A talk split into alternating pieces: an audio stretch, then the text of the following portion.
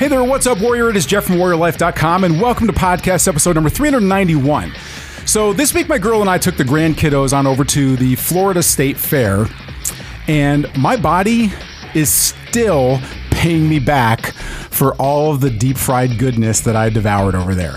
So it was a pretty good time for me to hit up an old friend of mine and have a chat about how to develop the willpower, the focus, and the drive to stick with our goals. And I'm talking about personally, professionally, and yes, even tactically too. And I'll tell you, this episode, it's quite a bit longer than most of our other episodes are. And if you ever struggle with staying on track with any aspect of your, your fitness or your health plan or your self protection training, there's some really great advice that's sprinkled throughout this entire episode. So you might want to go back through it a second time, or you can go and grab the cheat sheet for it over in our Warrior Life Academy loot locker. Now, one of the other reasons that I took this direction this week was from a card that I got in the mail from one of our listeners, Mike Abbey, who is a retired police force lieutenant. And yes, a card in the mail. Remember those? And Mike wrote to us and he said, Hey, Jeff and team, many thanks for your continued quality podcast. I continue to listen and learn. Keep up the good work. I would love to see you guys tackle more warrior wellness issues. I know that you support wellness. I've started a wellness blog myself at onbeyondblue.com. So I'd be interested in what you and your team think. Thanks again and keep up the good work. No, thank you, Mike. Thank you for your service and for your feedback too. And listen, everybody, go check out Mike's blog, especially if you're a first responder or military, and show our brother in blue some support on over there. It's over at onbeyondblue.com. Plus, if you're loving our podcast, please go and leave us a badass five star review wherever you listen in. You can go find us and subscribe to our channel at iTunes, Spotify, Stitcher, wherever you get your podcast fix from. And now, let's talk tactics. Tactical firearms training, urban survival, close quarters combat. Welcome to the show that helps you better prepare for any threat you may face in your role as a protector and a patriot. This is the Warrior Life Podcast. All right, tell me if any of this sounds familiar to you. Your phone is beeping and it's blorping. Your email inbox has a thousand different emails screaming for your attention. Social media is flooding you with notifications of likes and comments and shares. And hell, let's make things even a little bit more personal. You're probably not exercising as much as you should be. You're not eating as well as you know you should be. You stare at a screen all day long and then spend the evening staring at an even bigger screen, only to go to bed and toss and turn during the night just to get right back up in the morning and do it all over again. Now, in the end, this is absolutely a recipe for a weak mind and a weak body, not the mental and physical strength that we need to be ready for any threat that you might be called to face, right?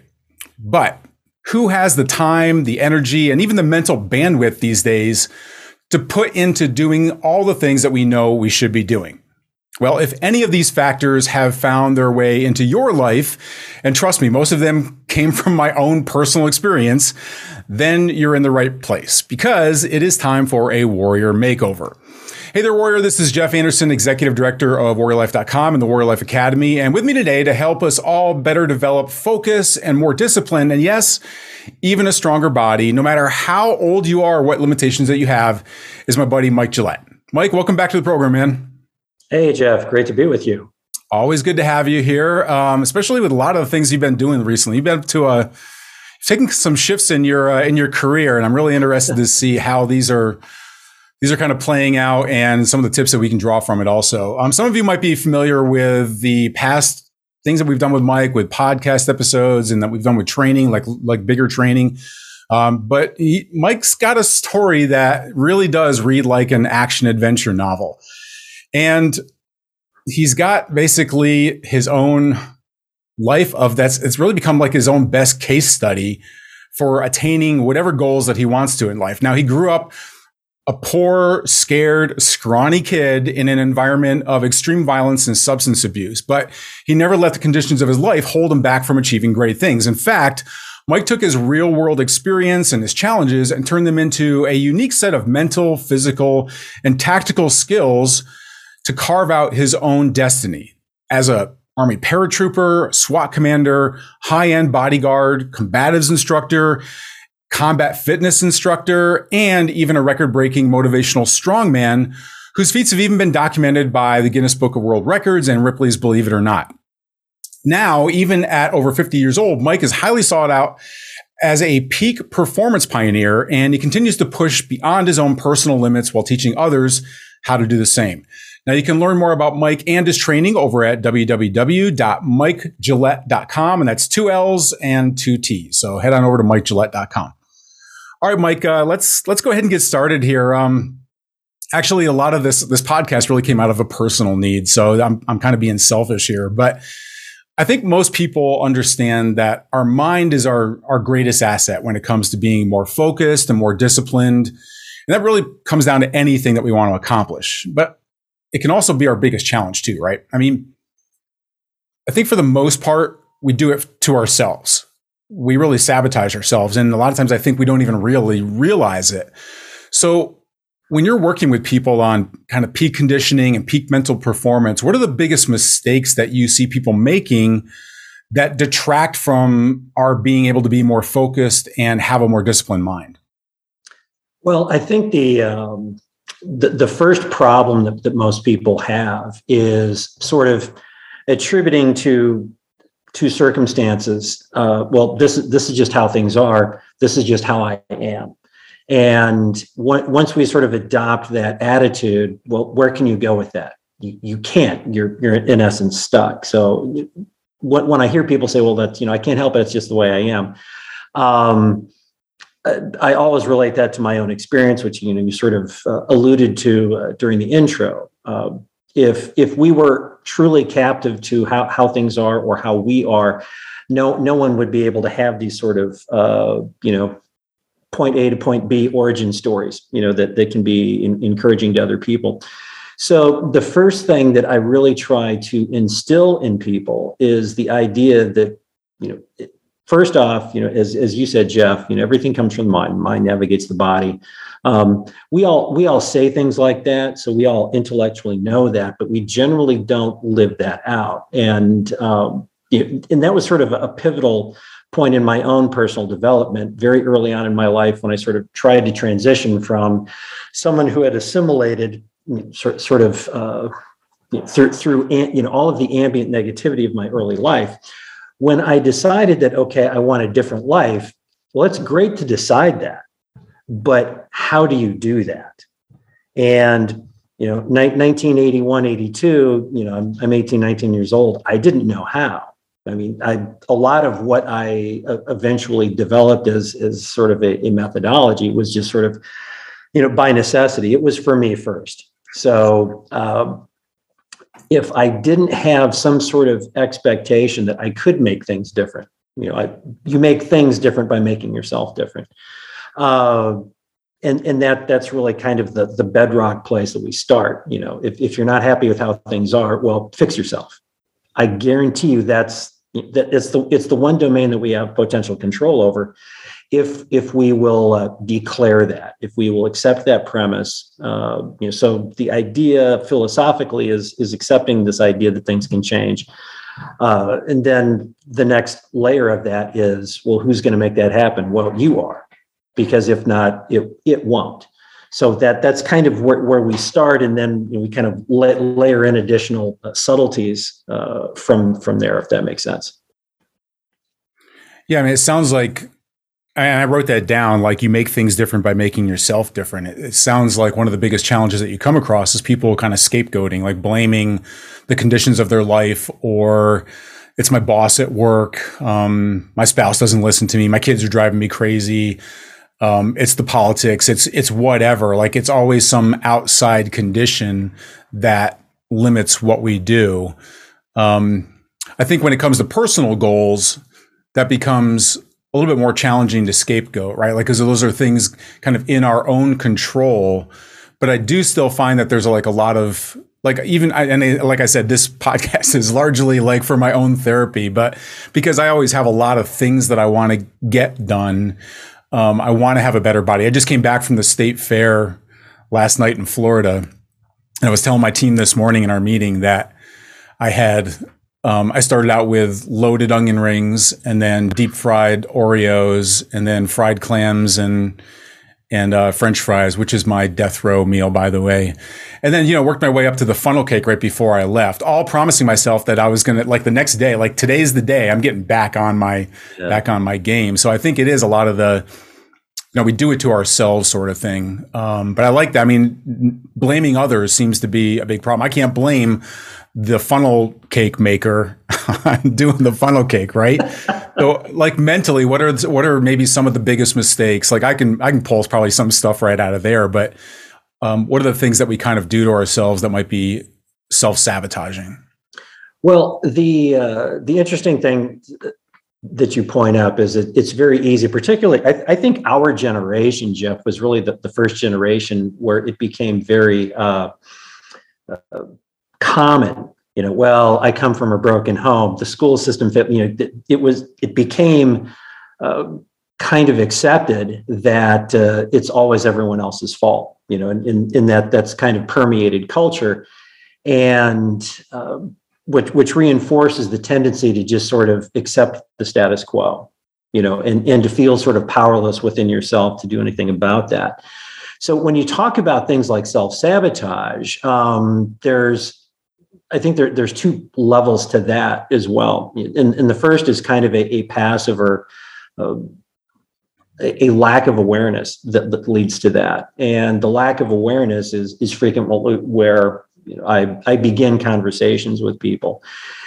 And if if we sort of look at uh, how how things work uh, for others, how things work for ourselves, and I have sort of a a representation of that. It's, it's a model. It's a worldview. So it's it's not science, uh, but it, it's sort of true. And it's there's an acronym STEDO, STEDO, situations, thoughts, uh, emotions, decisions, outcomes, and you know so the, the sort of the first thing that we encounter experientially are, are circumstances or situations well what do we do about that you know do we scapegoat do we blame others do we just uh, well i'm powerless against funnel cakes and, and we've all been there. Um, you know so i'm just i'm just a victim of deliciousness and good smells.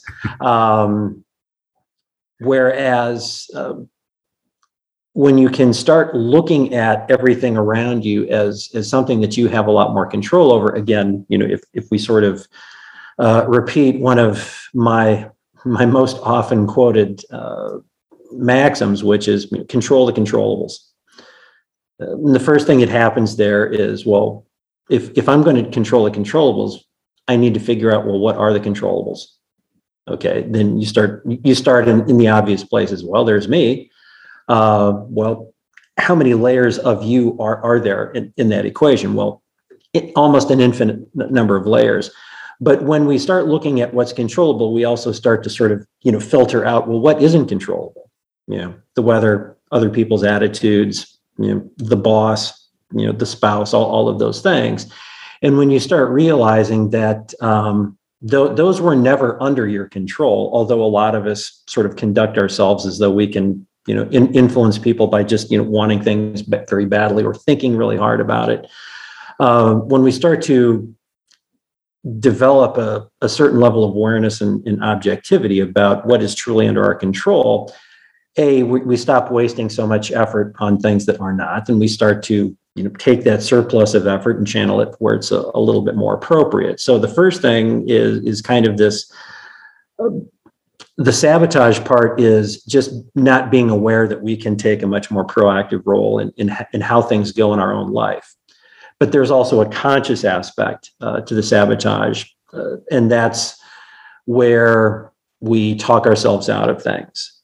oh I'm, I'm not good enough. Um, it's all politics. You have to know the right people. And, and that's sort of, you know, I'm, I'm, I'm taking my, my lack of progress and I'm placing it back on the shoulders of uh, you know other metaphorical villains that are, are preventing me from, from doing these things and i think that the sabotage is not just well you know i have a lot of negative thoughts because xyz reasons i've assimilated from my childhood or school or what have you i personally think that it's a little bit more of a unintentional fear management technique because here's the thing you can go to the state fair and you know, sample. I'm still trying to figure out what loaded onion rings are. I can't stop thinking about what that is.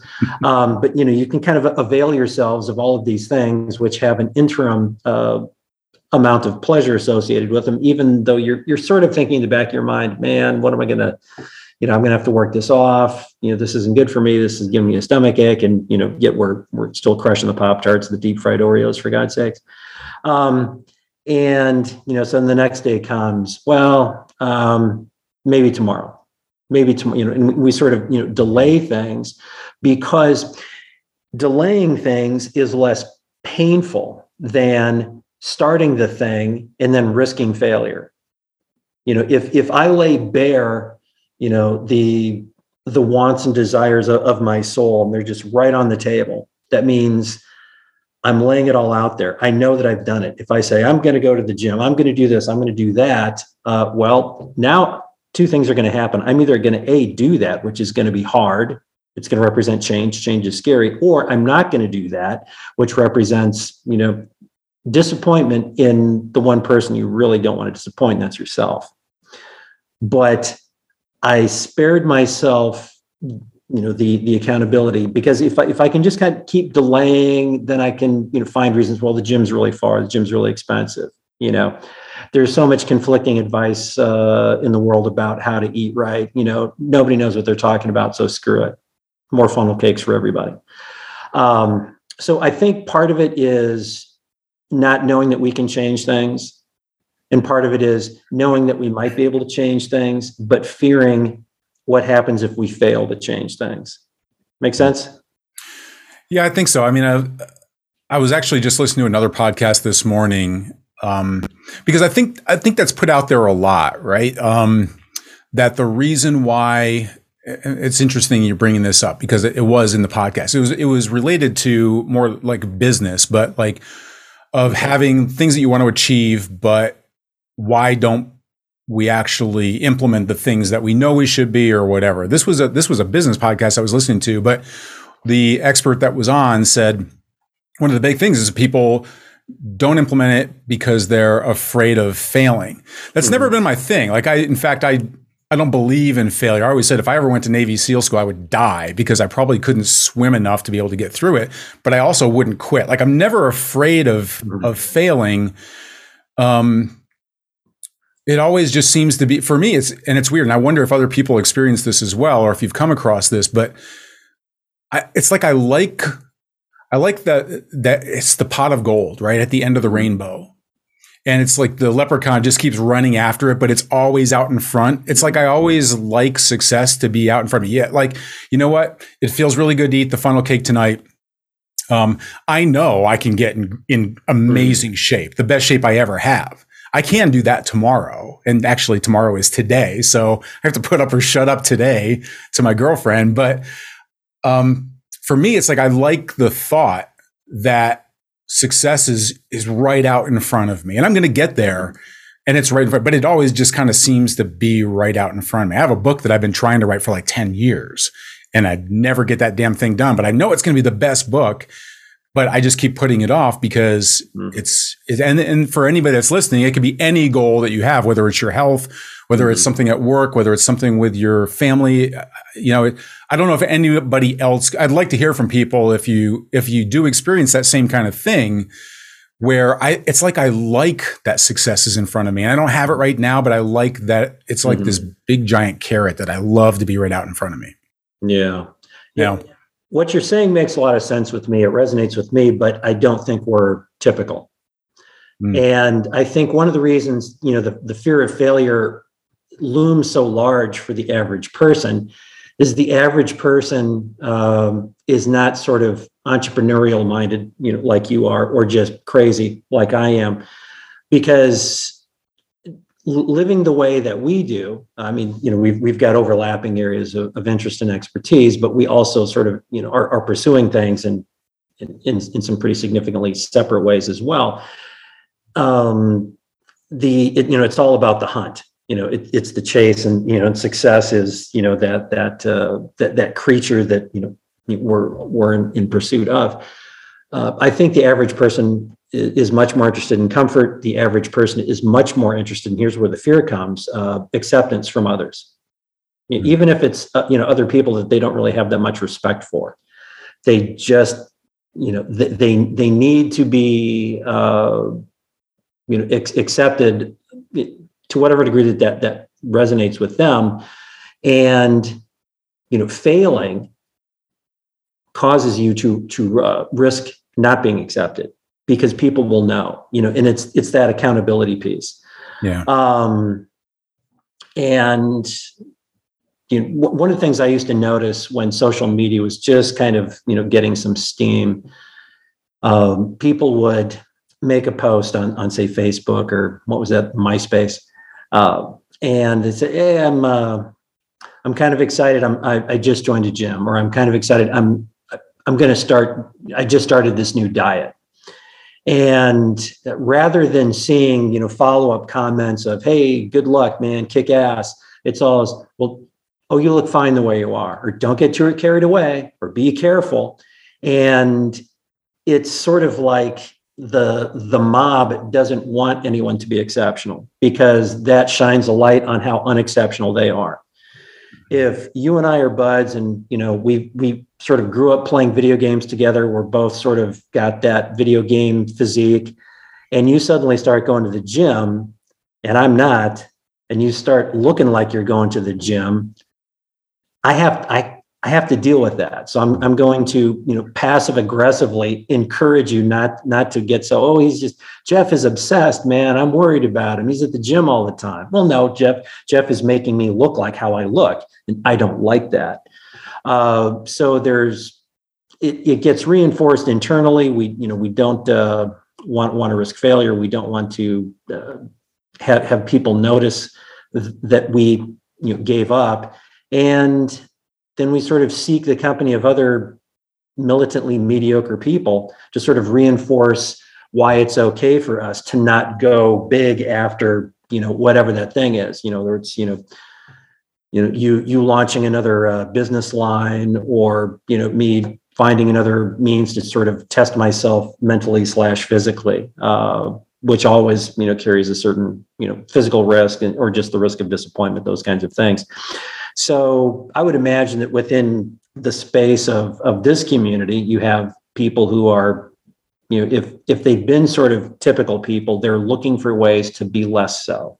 So they're interested in, you know, the the empowering uh, information that you provide because it starts to change the way you think. Someone who feels like they can protect themselves feels like they can manage their destiny to a degree that the average person cannot you know they, they start looking at the environment and, and themselves and they, they see potential solutions or potential remedies rather than just you know more and more layers of scary things to you know keep them locked safely in their home yeah yeah good point I want to, Mike. I want to take this in a little bit more of a kind of a tactical area here, because every every expert in our industry talks about staying in the yellow zone, right? Like mm-hmm. to be mm-hmm. tactically alert at all times, so that you can spot danger from a thousand miles away. Um, I know I mean, you were a high level bodyguard, and I did some bodyguard work for a while, some security work. But one of the things that always struck me about it is how mentally, well, one, how boring it was. It was always like a dream of mine until I got it. And I was like, oh my God, this is the most boring job I've ever had. But it was also mentally exhausting because you really mm-hmm. do have to kind of be on alert like all mm-hmm. the time when you're on. So, so I mean, you worked at such a high level with this, with some with celebrities and and everybody else. Like, what are some of the tricks that you've picked up to stay as like tactically alert as possible without it becoming mentally exhausting, also, but still be effective, especially for the. this isn't really just necessarily for like security. This is for the mm-hmm. average, you know, Joe and Jane Schmo mm-hmm. out there who really just do want to live a more prepared lifestyle, more protected, and want to be more tactically alert. Like is it was it's not so it's not just lip service. Yeah. Well that's that's a it's a really good question. Um, and i sort of lived through uh, having to find my own way in in accomplishing that. So in my early days of uh, being a cop uh, i found that you know if it was a really busy shift you know mentally you're fatigued because you know some of the things that are going on obviously are you know are very emotionally draining a lot of adrenaline that sort of thing you know people trying to kill you always gets your attention um, but I also found, and this was sort of a paradoxical reality that I had to sort of figure out when I was still very young in, in that profession, is even if it was a slow shift, I was just as tired. Well, how can that be? Well, eventually it dawned on me that maybe it's you know my level of mental engagement that you know, is contributing somehow uh, to this phenomenon. Of course, that was the case. So what I uh, I started to do, and uh, I had kind of a a reintroduction to military service that was kind of happening on, on top of this. So um, a million years ago, I was in the army, and that was uh, you know, to get money uh, to become to go to college because I was interested in becoming a cop. Uh, but then when I was in the military, uh, I sort of found what I thought was was my uh, my home, and it was uh, a pretty significant climbing accident that medically got me uh, processed out of the military. Broken back, ankles, things like that. You're never going to run again. You can't jump out of any more airplanes. You know, you're just freaking done. And you know, when you're 22, that's that that's a lot to handle. So uh, as I was able to sort of reconstitute myself physically, get back in, into the you know, being at least a viable candidate for law enforcement. Uh, concurrent with that, I had an opportunity to return to military service via what was called a, a LURS unit, long range surveillance.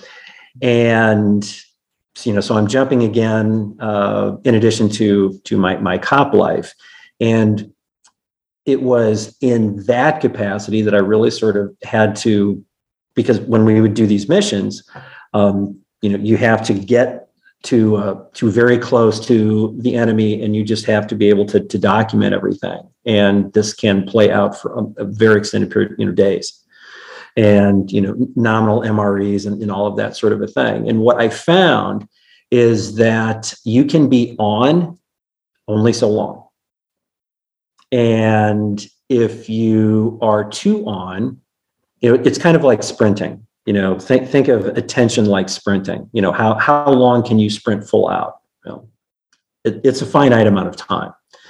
If it's going to be a longer you know if you're going to run a mile that's a different pace. If you're going to run a 10k that's a different pace. A marathon that's a different pace. So what's what's sort of the, the duration of uh, you know the mission? You know, well what's the mission? Is it you know just getting home from the store? Is it you know uh, st- staying the night in a hotel in a strange town, uh, and you didn't get the hotel room that you were hoping for, and this this three star is closer to a one star, and things are sketchy. Um, well, I have to kind of be on it all night long. Then, uh, if it's you know we're using a, a, bodyguard analogy from from that chapter of my life, well, how how long am I going to be with with the client before I can reasonably you know take take some sort of a break? And it's it's an understanding the duration uh, that I think is, the biggest trick, and it's recognizing that um, it's it's no different than, than physical output. You know, one of the things that that I often say, I mean, people can argue with this, is you know, the mind is the body, the body is the mind. You know, you have to think about yourself in terms of you know the totality of the organism that is you. So I look at attention and focus, and you know, we talk about uh, Cooper and his, his color codes. Um, you can only be extremely vigilant for a certain amount of time. Uh, now, you need to be extremely vigilant if you just heard a noise outside your home. Okay, we until we get that resolved, you know, we have to be absolutely in it mentally speaking. But if it's just uh, navigating the uh, the mundanities of, of regular life. And you talked about uh, being bored for extended periods of time. Um, I think part of how how you deal with that is understanding what it what it takes to process things efficiently, and what what level of attention can you maintain for a particular time. I have not learned. I mean, other than specific exercises, you know, that I teach which are helpful for for developing focus but those are helpful for developing focus in the short term okay? I have i'm going to write for 90 minutes. I need to be in that place where i can just because it's i got a lot i have to get done. Uh, but i also know that after about 90 minutes of, of that level of, of concentration i need to take a break. And the the break thing is is whatever the break needs to be. You know that that might be okay. I'm just going to close my eyes for ten seconds, a couple breaths. Okay, I'm I'm back on it. You know, I'm back, eyes on the target, what have you. But if I don't build in that process, I mean, you know, look at uh, like like when a sniper is deployed with with an observer, they have breaks that they have to take. Otherwise you know not just you know the the physiological aspect of you know the whole optic you know process but just the level of concentration things. Just you when you become fatigued you are less able to make the you know snap objective decisions that are, are necessary in, in that type of application. So uh, when you are protecting yourself and you're protecting your loved ones you are you know you are the assault team you are the sniper you know you are the intelligence gathering mechanism you are the the medical care uh, you are everything so the way that I, I approach that aspect of, of my own life is just by being in, in a place where I kind of make some decisions. Now, anything can happen. This, this, this can backfire. You can't make you know lots of assumptions, but we all have to make assumptions. Um, is the pavement dry? I'm going to drive at this speed. Is the pavement wet? I'm going to notch that down. Is the pavement icy? Okay, I'm making assumptions you know, based on my own experience uh, of of how I have to engage with the environment based on the the variables that are confronting me. So things are different when you're home things are different when you're on the road things are different when you are you know in certain neighborhoods and you you have to sort of elevate or kind of you know uh, lower the intensity level accordingly in order to be where you need to be. And that was probably more of a conceptual and less a trick of the trade type answer than maybe you were hoping for. But that's that's how I approach it. No, I think there's there's actually some really interesting aspects of that that um, that you got me thinking about. I mean, one is it's easy for quote unquote experts out there to say you need to be in you know code yellow all the time. Essentially, if it's true code yellow, if you really are like staying alert. I mean, I think just just by knowing that bad things happen to good people, mm-hmm. and I think we're you know if you want to call that yellowish, right? I think mm-hmm. most of us that are that spend any time thinking about that, and that can be the average person just who mm-hmm. owns a gun, who carries concealed or whatever. Like you're you're more conscious at least that that bad things can happen out mm-hmm. there. So it's kind of a yellowish zone, but the truly kind of like alert alert. Um, it's it really can be maybe over the overboard also in some instance mm-hmm. right if you're at the nurse you're at the, the daycare system maybe that's you know some toddler biting at your ankles maybe isn't such a big threat for you but like last night at the state fair the place is packed. It's mm-hmm. packed. And you know not everybody there looks like they're they're all you know just came out just came out of like the boardroom at the fortune 500 company. So i mean i'm i'm i'm relatively alert. But you you brought up something that i think uh, really made me think, which is if you are on a security team, like you ran teams, you put together teams for uh, for guarding principals, and if you really care about the life of your principal, and you go to take a break, and somebody else is taking the door or taking whatever, you have to be like you have to have the confidence that person also has the principal's best interest and wants to keep them mm-hmm. alive and will jump in front of a bullet. So when it comes to the family, it kind of really does lend not credibility, but it, it really it really builds up the need to make sure that your family, as much as they're willing to be more alert, that they have that mindset also. Now, I my, in my last marriage, I was married to somebody who did not want to live that way. Did you know it? Um, in fact, was vehemently opposed to it. Just wanted to live this rainbows and puppy dogs lifestyle, which is fine. Like you can't force somebody out there. I know it's a big mm-hmm. problem that a lot of our, our listeners have, a lot of people that I work with have is like, how do I get my, my spouse to come along? How do I get them to be more survival minded, this and that? And it's like, ultimately, sometimes you can't. I wasn't mm-hmm. able to ma- have them make that transition, which just mm-hmm. meant that when we were out and about, it put more, it put more burden on me to mm-hmm. be more alert because I couldn't count on that. Now, last night at the fair, I can go do stuff because my girlfriend does think like that. She mm-hmm. is street smart. She does carry concealed. She is savvy. And so mm-hmm. I know I can rest because I have faith in what she can do. And we talk about these things and we train and we do these sorts of things. And, and I have faith and confidence. She's like, she's my my partner there. So mm-hmm. I think it, it, brings that that need up there. That if you um, if you really do work with your family, if you if you have not just shove it down their throat, but mm-hmm. it does call up the need to at least keep conversations going, um, even just noting news uh, items that can happen, not from a paranoid standpoint, but for mm-hmm. those people that do struggle with having family members who aren't as alert or conscious about bad things happening is just talking about the news because there's more than enough stuff out there that can that can do that. But um, but yeah, just that's one of the things that really just got me going. The other thing I thought about, you kind of you kind of said also. I remember in the army, um, especially, and I did, and I did, I was on LRRP teams also, and it's like for long range reconnaissance, but it's like there were times where we did not sleep. We were we were going mm-hmm. from one objective to another, especially in 10th Mountain Division. We were just constantly, and so sleep was a rarity. But mm-hmm. when you just took a break from a road march or you were just going there, like you somehow learned to to hyper sleep, right? Or if you were in the back of a mm-hmm. deuce and a half, if you got yeah. really super lucky, it was like your your head went on the M16 and you just like you could just knock out like that because you learned to kind of take a super break. And I think that's really yeah. important for everybody that's listening is when you can't when you can turn off and you have that mm-hmm. you have the ability to and the confidence that the things that you protect are still protected and you can take a break. It's like, what are you doing to take a super break? Because you might not have that much time. What are yeah. you doing with your sleep? What are you doing with your breaks? Are, I've started to get into more breath work and I'm getting back into my mm-hmm. meditations and things yeah. like that. It's like, how do I hyper break? How do I like really recover mm. as best yeah. that I possibly can? Uh, you bring up a really interesting point or, or several. Uh, the first uh, is I, I think important you know, to kind of uh, reinforce uh, to every everyone listening, and that is you can't force, or I don't think you should try to force. You know, if if you are ninja minded, great, good for you, God bless.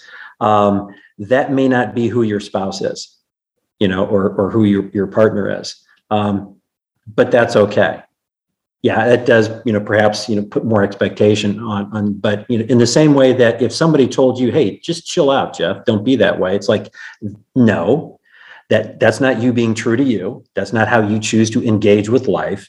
So if somebody wants to be more, you know, in, in the unicorn side of things, okay, fine. You know, that's, that, that's how things are. Uh, so it's, and these questions come up you know how, how can i sell the idea of, of being you know stone cold ninja to to my significant other you know or or to other people in my circle and it's like well um, you know, do your best make make a rational case for it and uh, you know they're either going to accept it on its merits or not um, but when you, you brought up the um, the ep universe one of the things that was very helpful to me is obviously when you are it's just you and the guy who sits on top of the Fortune 50. It's just the two of you. Your, your attention level is, is here. However, it's just the two of you. And if you are visibly acting as though your, your attention level is here, the person that you are, are protecting uh, is, is not going to feel protected. Part of what you're doing by being there is not just, you know, leap, leaping in front of the hypothetical bullet. You're making them feel like they can have as normal a life as possible given who they are. And the way that you do that is you dial it down, at least externally. So, um, for example, if I was driving, we'll say, the founder of the world's largest software uh, company, and it's just the two of us, and it looks like somebody's tailing us, Am I going to communicate that? Not until I actually have to do something. You know, not not until I'm you know crashing that car or I'm shooting or you know whatever. But up until that point, it serves no purpose. I'll sort of you know I'll I'll do what I do to kind of verify is this a threat? Is this you know something I need to have the follow car deal with uh, or not? So the the ability to sort of be here, but kind of look like it's just just another beautiful day in scenic Las Vegas.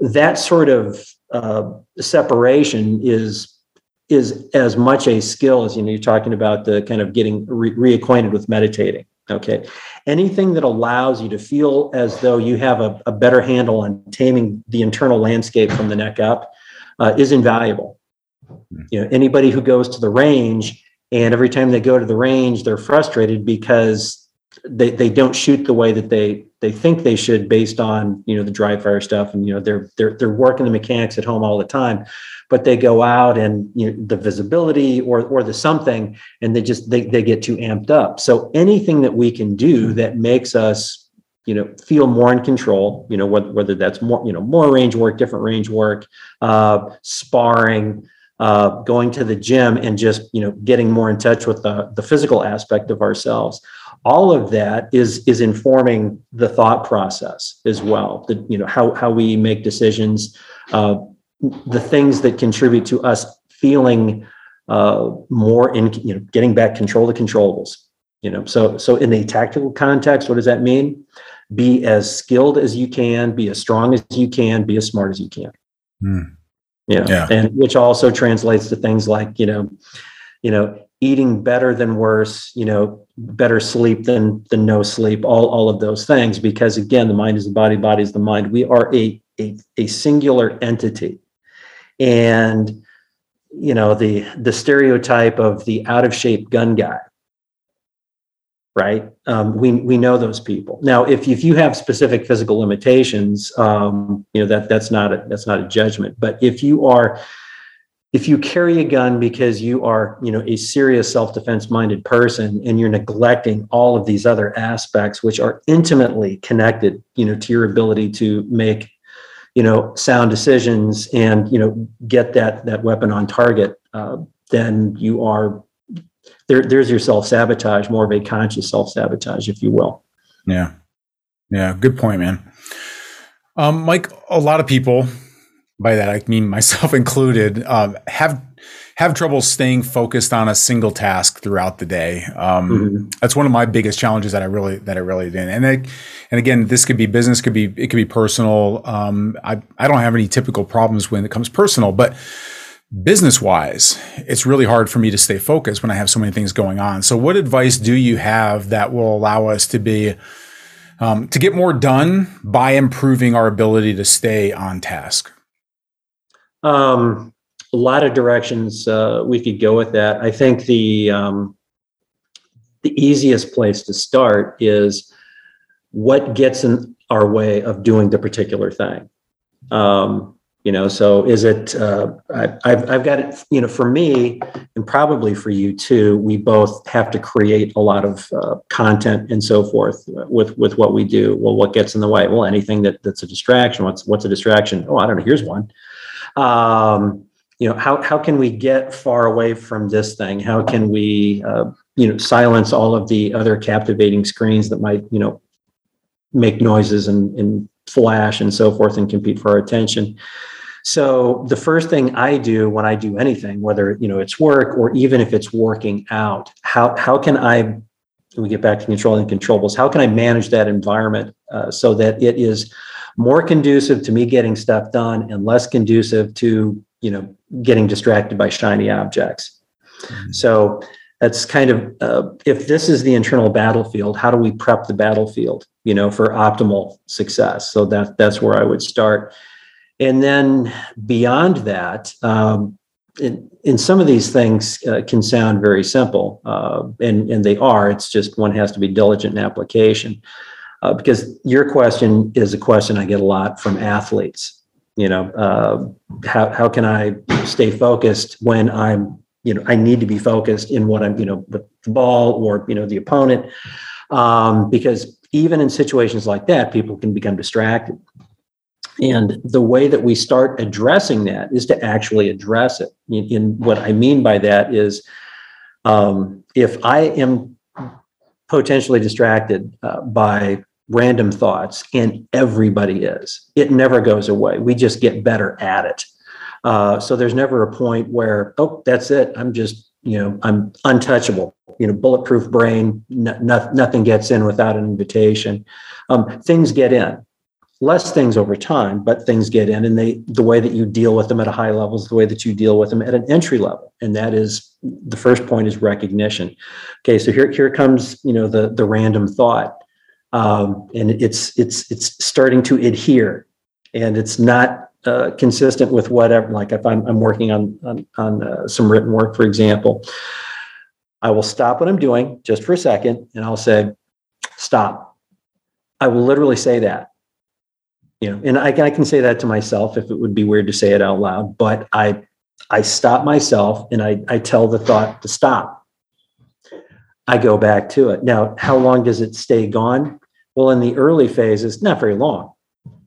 But what i'm doing is i'm literally speaking to my own mind uh, which is starting to sound like gillette's crazy but this is this it's it's very pragmatic uh, if you think about it. Um, if if you had uh, a dog like a pet dog run into the room and it's it's yapping away and it's distracting you you would you would try to make it be quiet. And you can do that. Why? Well you're you're the boss now does the dog respond i don't know you know depends on the dog uh, it doesn't respond well in the early stage. You have to train that dog to be quiet. You know, the kids keep running in the room. You know, hey, dad, dad I do this picture. Hey, that's awesome. Uh, in 20 minutes, I'm going to take a really good look at that, but um, I've got to have some quiet time right now. So, you know, we manage the environment first. You know, we, we try to set things up for success, to use that cliche. But then we, anytime we notice that there's a potential interruption, we say, stop, you know, or not now. And you can you can make make the the directive whatever makes sense for you whatever uh, is appropriate you know given the context. But when you think about it you're you're you're giving yourself orders. Well who can give orders? People who are in charge. You're in essence reinforcing this this sort of internal premise that um, you know this is real estate okay? You are the real estate manager now you've always been the real estate manager maybe you didn't know that maybe you're not an effective real estate manager now, but you can be. And it starts by being very simple and very consistent. So here, here it comes, stop. And it'll stop, if, even for a few seconds. Well, how many times do you have to keep doing it? I don't know. How many times do you keep getting distracted? That's how many times. Hmm. Well, that sounds like a lot of work. Yes. When does it end? Never. Well, and some people hear me say that and they say, well, screw that you know, it sounds like a big pain in the ass. i am just going to go on struggling with being distracted. Okay, knock yourself out. I don't recommend it. But you know, just like I can't make this person be self-defense minded, I can't force solutions on a person. The reason that the, the mental domain is so seldom successfully tackled is because it's unusual. It it it's you know we we don't intuitively know how to do it. Some of the things that we sort of do mentally uh, based on how we're sort of default wired when we come out into the world um, are, are not things that help us. But if you can start there, you know, no no fuss, no, nothing fancy or exotic or, or zen-ish. But when you notice a distraction, tell it to knock it off. Stop. Hmm. And keep doing that. You know, and I mean, you know, there, there are other layers and, and more nuances and so forth over time. But you know, you know, for the average person, you can make a ton of progress by prepping the battlefield and then managing that battlefield. Well, you manage it by taking charge. Fine, I'll clean my desk. Jeez, Mike. Every every time I see you, man, you're uh, you're in better shape than the last time. Your arms are looking more and more like my legs all the time. Um, what advice do you have for optimizing our health and fitness post funnel cake night for me? Um, especially as we age. Like I'm, I'm gonna, I'm 54. I'm at the age where I have to start going back and like counting the years. But now, like, when was I born? Okay, I think I'm 54. Yeah, I think I'm 54 now. So, uh, but I mean, I'm, I still feel like I'm in great shape. But I, I, but it does. I, I mean, definitely, it takes longer for injuries to heal. And I know we have a lot of older people that listen to us, um, mm-hmm. all the people up in their 60s and their 70s. But um, how, what is the best like what are some of the things that you've learned being in your 50s now also like for optimizing our health and fitness as we get older um good point so for the record in april i'll be 60 oh god and um the so I would say first it's sort of you know you you have to assimilate a premise. And that is that uh, and, and research bears this out. This isn't just you know some you know positive thinking mantra is that you can get stronger at any stage in life. Now as strong as you possibly could have in your 20s no. Um, but stronger than you are today? Yeah absolutely. So accept that rather than well i'm 40 now so or i'm 50 now or i'm you know you know i'm gillette's age so it's impossible. It's like no it, it's not. But again that becomes a very convenient excuse. I know you've heard that excuse many times from any number of people. You know the, the people that you grow up with you know who've just kind of gone to pot physically you know they've got all kinds of really compelling reasons for that. Um, you know after my I, I broke my back it didn't just get like magically better. It's still jacked up. Um, I have screws in in my right ankle. Uh, in my 50s, I tore this bicep. It was repaired. I tore this bicep. Then it was repaired. Uh, so you know, wear and tear is real. I tore this pec. I didn't even know I did it. I mean, it's not like you know the normal pec tear is here and you know it comes off. Um, I started pulling it off uh, off the rib cage here now, if you've looked at some of my YouTube videos, like, okay, that maybe it was a little of that, a little of that. It's like, yeah, probably. Um, but what what all of these things point to, all of these injuries, you know, my my relative maturity is if you want to be fit, first off, what does that mean? What what is fit? Well, it means I got to run. Why does it mean that? Now, if if you have to run or you just want to run, okay, then it can mean that. Uh, does it mean swimming? You know, or does it need to? Does it mean lifting weights? You know, first we need to figure that out.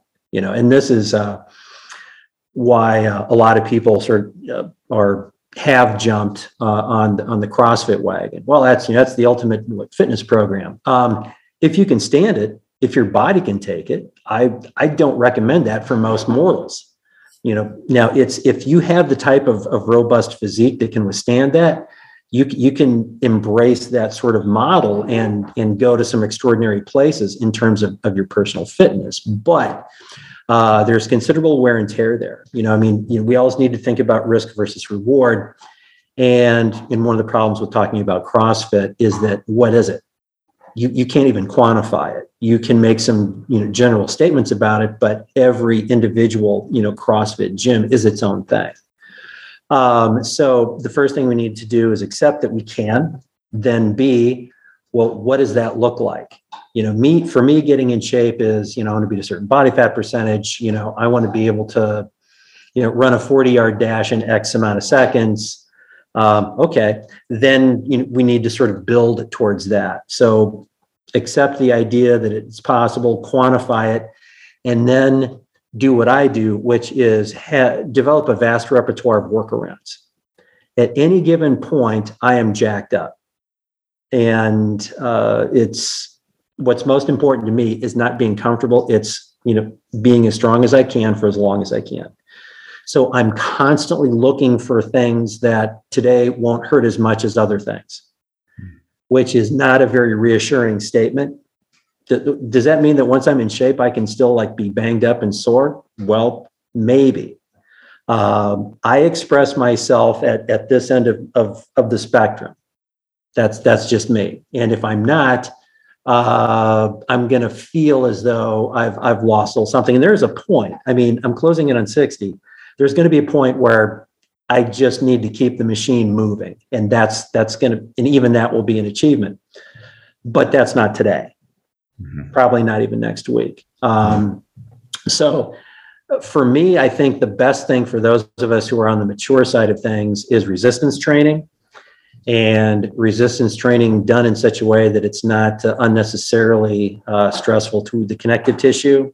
You know, it's uh, it's very easy to to damage all the stuff that holds things together. Uh, I've I've I've done everything that you know one can do, you know, in terms of injury and uh, you know the connective tissue stuff to really take seriously. Um, but resistance training in, in, a in a methodical way uh, is That's that's how you're going to you know keep your muscle mass. That's how you're going to maintain good posture. That's how you're going to keep yourself ambulatory. That's how you're going to keep your joints moving. There's less wear and tear with resistance training than there is on doing a lot of you know conventional aerobic type activity. Um, and there's a lot of ways that you can you know elevate the heart rate in ways that don't necessitate a lot of pounding. You know, and you know, you, Jeff, me, you know, World Army guys, right? So there, there's a switch back here that's like, if I'm not running, I'm not really in shape. Mm-hmm. Um, and I, I, I ran for a really long time. I didn't start getting strong until I stopped running, because there's there, you can only go to the well so many times. It's one of the reasons why, um, you know, people who do CrossFit are are fit, they're strong, but they could be you know fitter or they could be stronger if they were more prone to specialize. Their whole their whole jam is you know being very sort of you know generalists in, in the fitness domain, and uh, maybe that's you know for for you. Uh, for me, I'm so focused on strength, you know, max output type strength, uh, not durational. The things that I do to test myself are comparatively short duration, and I just need to be, you know, strong and uh, as healthy and complete feeling as I can. And again, that takes us right back into how are we managing stress, how are we eating, how are we sleeping, and, and those types of things. Any of that make sense, or get to where we were going? Hopefully. Yeah, absolutely know, one of the things that it's kind of like our we're really developing our core pillars of the Warrior Life Academy, and and we have an all access uh, membership level where these are the people that um, like I want to keep it really small because they're we're trying to really get across this mindset of what it redefine what it means to be a warrior. That it's it's mm-hmm. not just the tattooed, you know, long beard you know, military contractor coming back from Afghanistan, but it's the everyday person. But it, but what are those things that make somebody a warrior? How do you give yourself that term? It's not just a matter of like the cool T-shirt that you have and that you carry a mm-hmm. gun. It's, it's you. You might be seventy five years old, but it's mm-hmm. what is doing what you can do. Right. It's about it's about doing something uh, rather than just giving up. Like you said, like you can look around, you can look anywhere. I can go to the fair last night and see, just look around and see everybody that gave up right? And they have, and I can look and see they have a mindset of giving up. That's going to be maybe the way they are, maybe the rest of their life. Um, and I ask everybody, like, when you look around, when you look in the mirror, do you see somebody who mm-hmm. gave up, or are you because a warrior doesn't give up, right? Like that's why I say I would die in in in uh, in BUD/S training. You you don't give up, but you do what you can do, right? I've right. I've had injuries also, and I never thought I would like um, you know, I just even there were times where I couldn't even like in the army. I remember I I I, um, I was out for a while. I had to take up swimming, and I suck at swimming. Uh, but I needed to do something because I had a PT test coming up, and I wasn't able to get out of it. And so I ended up doing like uh, yoga and breath work, like uh, like Kundalini, you know, breath work, uh, mm-hmm. breath of fire and stuff. I had no like I was not running at all, and I ran my best run when I get to my PT test. And that was like almost like eight weeks before that. I hadn't, I had barely run at all. Mm-hmm. Um, but I was so oxygen, like I was so efficient with oxygen that I was, I had more mm-hmm. endurance than I'd ever had before. Yeah. And so I guess really like what I take out of what you're saying is like, accept that you can be better than what you are today. I love that you said that, right? It's not like you don't need to be your best, but you need to be better than what you are right now. And so we really try to preach to people. It doesn't have to be all or nothing. Like do something a little bit every day. It doesn't have to be an hour of dry fire. It doesn't have to be, you know, two hours down at the range. Five minutes oh, you know a few times a week can have even more effect on you than yeah. just going in there and and hitting things for an hour and then just not doing anything for another week or so so uh, but no so a lot of that really did resonate mike i appreciate that i, I like that and i you know your example of the yoga you know sort of ties into you know i'm talking about a workaround mm-hmm. you know well I, I can't do x then then i can do y so yeah. I'll, I'll give you one ridiculous example of that uh, for your next question so, you know, I talked about, I, I tore this, no idea when it happened. I mean, within a few months, but I, I got out of the shower one day. I said, wait a minute, you know, that's not, there's not supposed to be kind of like a hole right there. Um, you know, and then you're kind of going back in time because I, I, I definitely knew when these tore because it was screaming pain. Uh, and but that's life as me. So one of the things it, I realized uh, when I would do demonstrations, uh, one one of the staples is you know taking a frying pan and rolling it up. Well, I know that how I do it, it's like I'm not going to be able to do that anymore because this thing's just going to keep keep going. So I'm I'm done with that. Well, uh, does that mean I'm done? Uh, no, I still had you know ob- objectives uh, that I I thought might be within reach. And a friend of mine who's sort of the uh, the Yoda of the feats of strength community, in my estimation, he's a gentleman named Chris Rider, and he's amazing. Um, people should follow him just to see stuff that's just you know inhuman.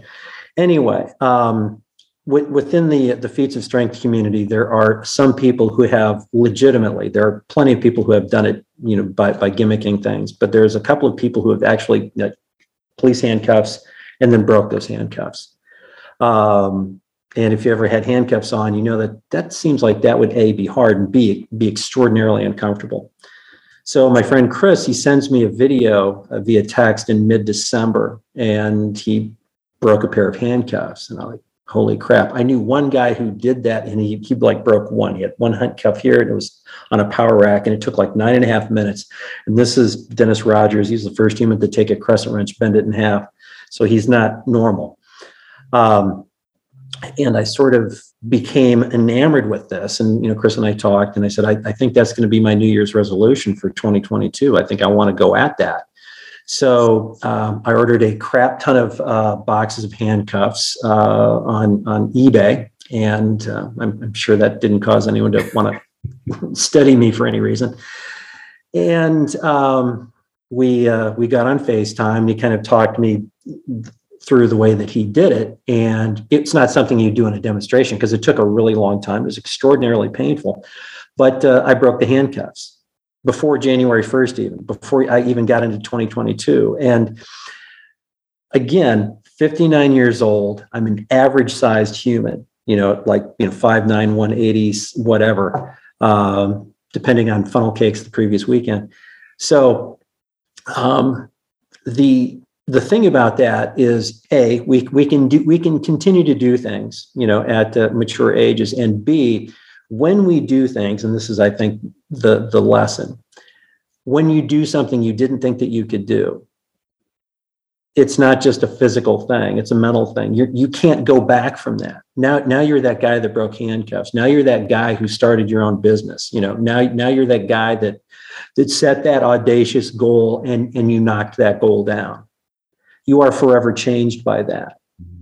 And it doesn't just change you, it changes the world because it changes how you engage with your corner of the world. So, you know, when we talk about things like mindset, we talk about things like, you know, uh, trying trying to be fit. We talk about living like a warrior. When we do that, you make yourself better because you know you you have set sort of an aspirational lifestyle goal for yourself and you also make the world a safer place which makes the world a better place you know we need more more people who think of themselves like that and aspire to that. Hmm. like that's awesome. I, that's uh, i got so much out of that. So I, um, that's a great place to stop right there. So uh, listen everybody uh, i've i've been following mike for for many many years now. And um and i think partially because the way that he trains the um, it's very inspirational to me because I maybe it's the military also, like a lot of body weight movement, things like that, which are easy for us to do uh, because it's our body.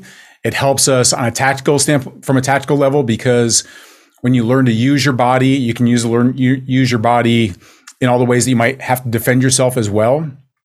Um, but even just mentally, when you do achieve those things, um, I think that is what I've found really drives me the most is that I will not let myself uh, be in worse shape than when I was in the army. Like I've always got to meet that PT test, even though it's been many, many years since I've been in the military. So, what standard are you setting for yourself?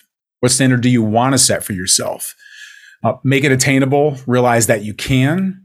And then when you attain that, don't go back over that line uh, a lot of stuff there. And when you if you're looking for those techniques and those tools to be able to do that, definitely go check out more of Mike's stuff. Um, you're gonna you're gonna you're gonna like just be driven by this stuff as soon as you start looking at his videos. Um, there is a place where you can sign up for his newsletter there, and there's a really good exercise that you can find on uh, on mental discipline and focus that works really, really well also. So go check it out over at mikegillette.com. And that's two L's and two T's in Gillette. So mikegillette.com. And until our next Warrior Life podcast episode, this is Jeff Anderson saying prepare, train, and survive.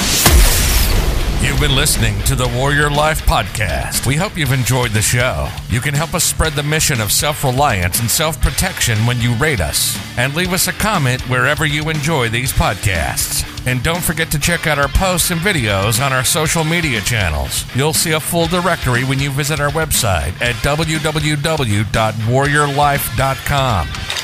We'll see you next time. This has been the Warrior Life Podcast. Prepare, train, survive.